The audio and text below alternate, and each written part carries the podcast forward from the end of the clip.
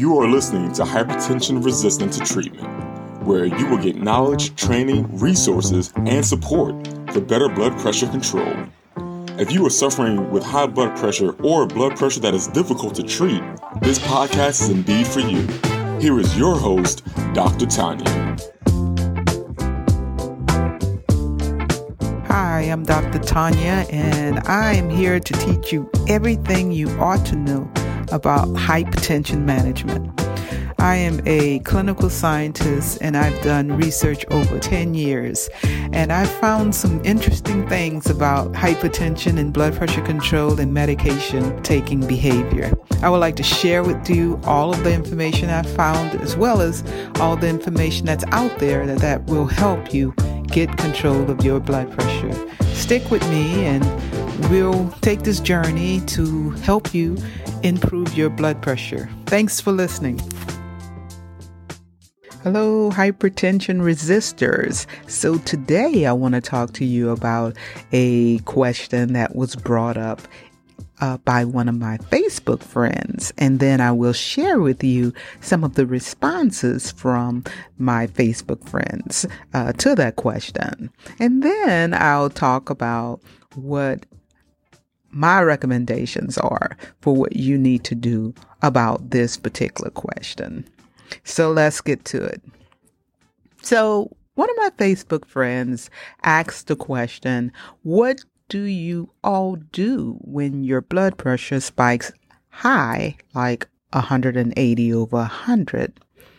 And there were various responses. So let me just tell you what some people, uh, re- how some people responded to this question, which is a very good question because with hypertension, I mean, you have high blood pressure, you could have your blood pressure well controlled. And then sometimes for various reasons, your blood pressure spikes up very high and you get very nervous about that and rightfully so. You want to really know what to do about this. I made a podcast about this early on when I first started the podcast, but I, I really would like to let you see what other people have said about how they respond to high blood pressure spikes. So this is in real life. I mean, they, these are responses by people who were trying to help uh, this Facebook friend of what she needs to really consider in order to get her blood pressure down. So uh, one person said, my doctor gave me backup medication. In parentheses, she has clonidine to take if it gets over 150 over 90. I don't have to take it often, but when I do, it works really well.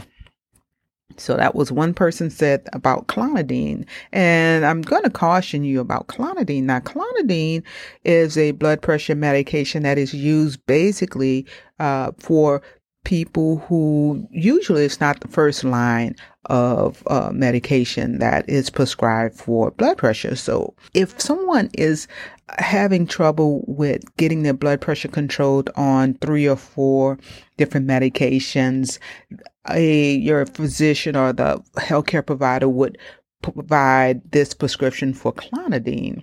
But the problem with clonidine is that it is not one of those medications that you can just take uh, one dose of. Uh, if you take clonidine, and take it just to get the blood pressure down just one time uh, without any follow-up medication and titration, uh, then it could really spike your blood pressure even higher. So it'll get it down for the time being. And then after about 12 hours, well, it could be even more than less than that. It could be between 8 and 12 hours, your blood pressure may then spike again very high. So clonidine, even though sometimes we use it in healthcare because we're monitoring blood pressures and heart rates and everything else. So we'll use it just as a one time dose, but, um, generally speaking, clonidine is not something you want to use just as a one time dose on your own. Now, if your doctor prescribed it that way, then go ahead and use it that way because that's the way your doctor prescribed, but you just have to be careful. I guess what I'm really trying to tell you is if you're using clonidine for just a one time dose and you're going to just get your blood pressure down just at one time, make sure you follow up and monitor your blood pressure frequently during that day and the next day. And I would say for, for that week. So, for example, if you take clonidine right now and then you want to monitor your blood pressure in 20 to 30 minutes to see if it did work. Now, once that blood pressure, uh, once you take that blood pressure and let's say it's down by then, in about an hour or two, you want to monitor it again to see if it's staying down. Okay. And if it is staying down, okay, that's very good. And then before you go to bed or whatever, by noon or, uh, uh before you go to bed, you want to monitor it again. Now, if you have any symptoms at all, of course, you're going to monitor your blood pressure to make sure it didn't spike up. But generally, like I said, clonidine is not used as a one time uh, thing. Now, the next person uh, responded. They said, go to the emergency room. And that is very good advice. But go to the emergency room because um, if a blood pressure is 180 over 100, it, it, that can indicate that that blood pressure is really severe. So let me give you an example of what I'm talking about. Now, according to the American Heart Association, the latest hypertension guidelines, uh, hypertension is responsible for 57% of stroke deaths and 24% of cardiovascular disease deaths. So it's very important to make sure your blood pressure stay controlled. So, what is controlled blood pressure? There are various uh, organizations that have come out with what the different um, what the target goal should be. And now I talk about target goal because that's what you're looking to keep your blood pressure less than. So the target goal blood pressure, according to the American Heart Association, is less than 130 over 80. A target goal blood pressure for the general population is basically less than 130 over 80. So, what are the levels? What are the levels of blood pressure? Okay, so according to the American Heart Association, a normal blood pressure is less than 120 and less than 80. So the top number less than 120 and the bottom number less than 80. Now, an elevated blood pressure is a blood pressure that's 120 to 129, the top number, and less than 80, the bottom number. So hypertension is diagnosed and they call it stage one hypertension. If your blood pressure is 130 to 139, the top number, and the bottom number is 80 to 89. Now, hypertension stage two is a blood pressure of 140 or higher, the top number, and the bottom number 90 or higher. Now, hypertension crisis, and that's really where I'm trying to go with this. Hypertension crisis is higher than 180. If your blood pressure is running higher than 180, the top number, and the bottom number higher than 120, both are one or the other, you need to call your doctor immediately. And that's just a simple thing. Before you go to the emergency room, call your doctor immediately unless you're having stroke symptoms. If you're having stroke symptoms, you want to call 911. So, in her case, her blood pressure is right at 180 and it's over 100. So, actually, it does not fall within the parameter that is indicated by the American Heart Association because it said higher than 180. So what would one to do? Well, you would do the same thing. You would call your doctor. You first of all, I would say, make sure that you're monitoring your blood pressure appropriately, right? If you're doing it in the right way. But before that, I would say Make sure your blood pressure cuff is a validated blood pressure monitor.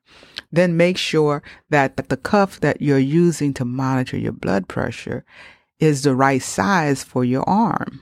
So you want to measure that arm to make sure your blood pressure cuff is the right size. Then once you know that, you want to make sure you're taking it correctly.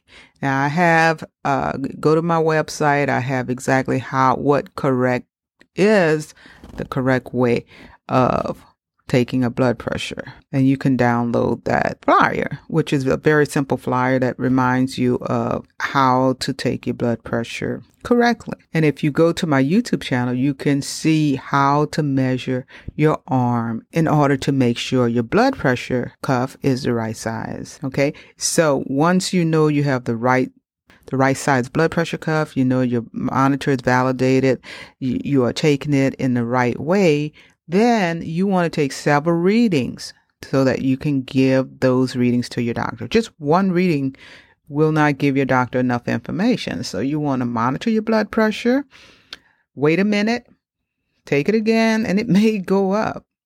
Um, wait a minute, take it again, get about two to three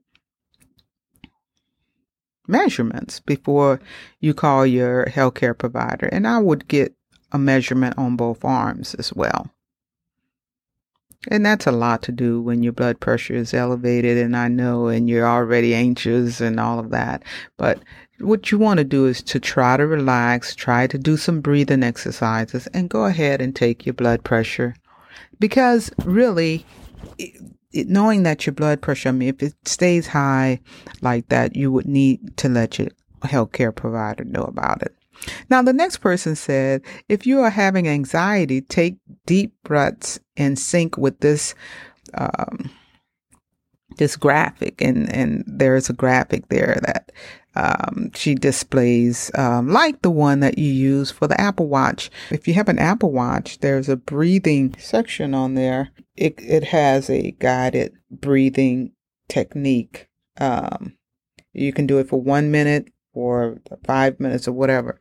Um, so you can utilize that. An Apple Watch is very useful in order to uh, take those deep breaths. It guides you through the deep breaths by pulsating on your on your um, wrist, and it, it shows you when to take in a deep breath, when to let the deep breath out, and you can. It's really guided. So um, that is very useful. The next person said, here's some music that could lower your blood pressure naturally. Use this uh, music video that could help lower your blood pressure, and that, that's very useful. Uh, if the blood pressure is elevated due to anxiety or um, stress or anything like that, then that could possibly help. Um, but with it being so high, um, that is the blood pressure being 180 over 100, it may not be enough. The next person said, I take a hot bath or shower and stay as warm as possible. And this other person said, don't take hot baths or showers. It raises your blood pressure though. And this person says warm heat are vasodilators. And this other person said drink beet juice and lots of hot water, soak in hot bath. And this other person responds to it, your blood pressure this at this time, hot bath is not good.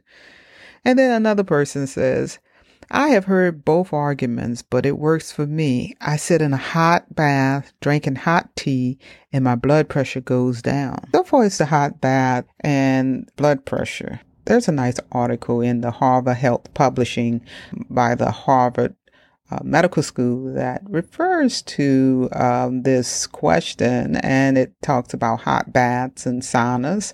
According to this one Dr. Adolph Hutter, the professor of medicine at Harvard School of Medicine, uh, he says that the high temperatures in a warm tub or sauna could cause blood vessels to dilate, which lowers your blood pressure. And he says the volume of blood your heart pumps will also rise, especially in the hot tub. And what he's referring to is that although your blood pressure comes down, your heart rate probably will increase. It says people who take frequent saunas or hot baths may lower their risk of heart problems, but be cautious if you have low blood pressure. And here it does uh, recommend soaking in a bathtub, uh, basking in a sauna can be very pleasant and a way to relax. Done on a regular basis, both habits may also help prevent heart attacks and strokes, according to several studies, that the high temperatures in a, in a warm tub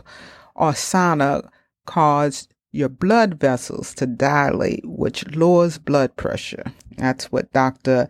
Adolph Hutter, Hutter says he's the professor of medicine at the uh, Harvard Medical School. And he also says both saunas and hot baths seems to be safe for people with stable heart disease and even mild heart failure, but people with unstable chest pain or angina, poorly controlled blood pressure, or other serious heart issues should avoid them. So if you have poorly controlled high blood pressure, I guess if your blood pressure is uncontrolled, if your blood pressure is poorly controlled, then they don't recommend it. People who are in their 70s and older whose blood pressure is on the low side also should be very careful according to this Dr. Hutter. If the water is too hot, in the bath or tub, your blood pressure may dip too low, which can make you feel dizzy or lightheaded.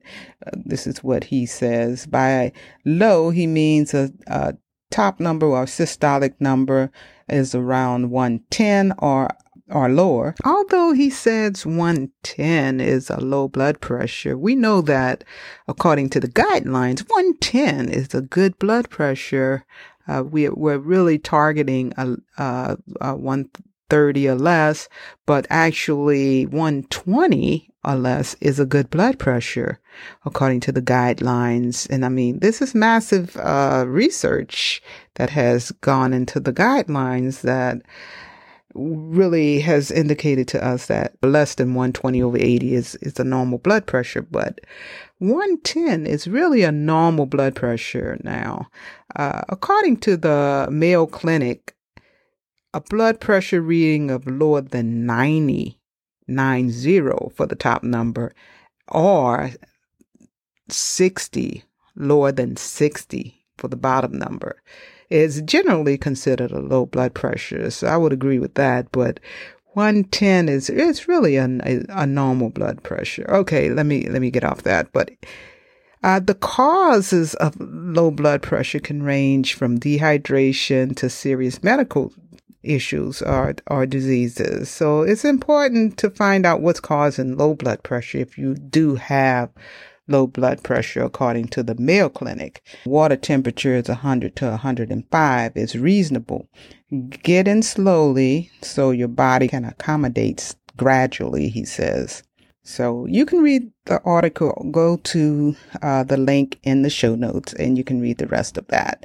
But actually it sounds like doing this on a regular basis, a nice warm bath is, is beneficial to you. But if you're having, um, if you have other heart conditions and your blood pressure is um, uncontrolled, um, well, this, this blood pressure is uncontrolled. But I guess if you're normally controlled and you have um, just this particular spike, it may be useful. But the best advice um, I'm going to give you is that whatever you do, you really need to ask your doc. That's the best thing you can do. Before you have this issue, you can call your doctor or at your next doctor's visit. You want to ask your doctor, what should you do if you start having spikes in your blood pressure? And what would your doctor advise you to do? And if you have some idea of what you want to do about that, bring that up to your healthcare provider and let them know, hey, you know, should I take an extra dose of medication? Should I just call you? And if I, if I should call you, what, what number, what number should I call if I start having spikes in my blood pressure? And that's the best advice. The best advice is to get this information and get your medical advice from your healthcare provider and ask your healthcare provider what exactly you need to do even before you need to do this. So if you have hypertension at one time or another, you probably will have a spike in your blood pressure. And you need to know at what level of the spike you should seek uh, health care. For example, if you have, if your blood pressure normally runs less uh, less than 130 over 80 at home and then you just have a little spike like 140s over maybe 80s uh, you know 140 over 80 that's a spike, but that's not, that may not be anything that you need to contact your doctor about. You might be able to do some things, drink some extra water, you know, those kind of things, take a warm bath, relax, meditate, you know, do some things in order to get your blood pressure down. Now, if your blood pressure spikes as high as this Facebook friend, uh, blood pressure 180s over 100, then that may that sets an alarm even though the American Heart Association says that hey wait until it's over 180 and wait until it's over 120 to call your doctor or that's when you're in crisis. Actually, that's a pretty high blood pressure. I would even say if your blood pressure is running as high as 160, um, the top number and the bottom number at 100 or, or more, you need to let your doctor know if that's consistent you know, if you're, once you take your blood pressure a couple of times, like I said, at least one to three blood pressure measurements, you want to call your doctor with this number and you want to let them know that you know how to take your blood pressure. You have the right size cuff and your monitor is validated. You might want to say those things. You want to say this to your healthcare provider so that your health provider would know that you are using a validated cuff and you know how to take your blood pressure and this is what you you got and you want to report any symptoms that you're having have your pharmacy number handy your blood pressure medication handy so you can give the exact dose and frequency of what you're taking. You want to have several blood pressure measurements when you talk to your health care provider. So that's all I have for you today. I hope you learned something about blood pressure spikes and stay tuned to the next hypertension resistant to treatment where I'll tell you more about what everybody ought to know about hypertension and trending health topics. Thanks for listening and I'll see you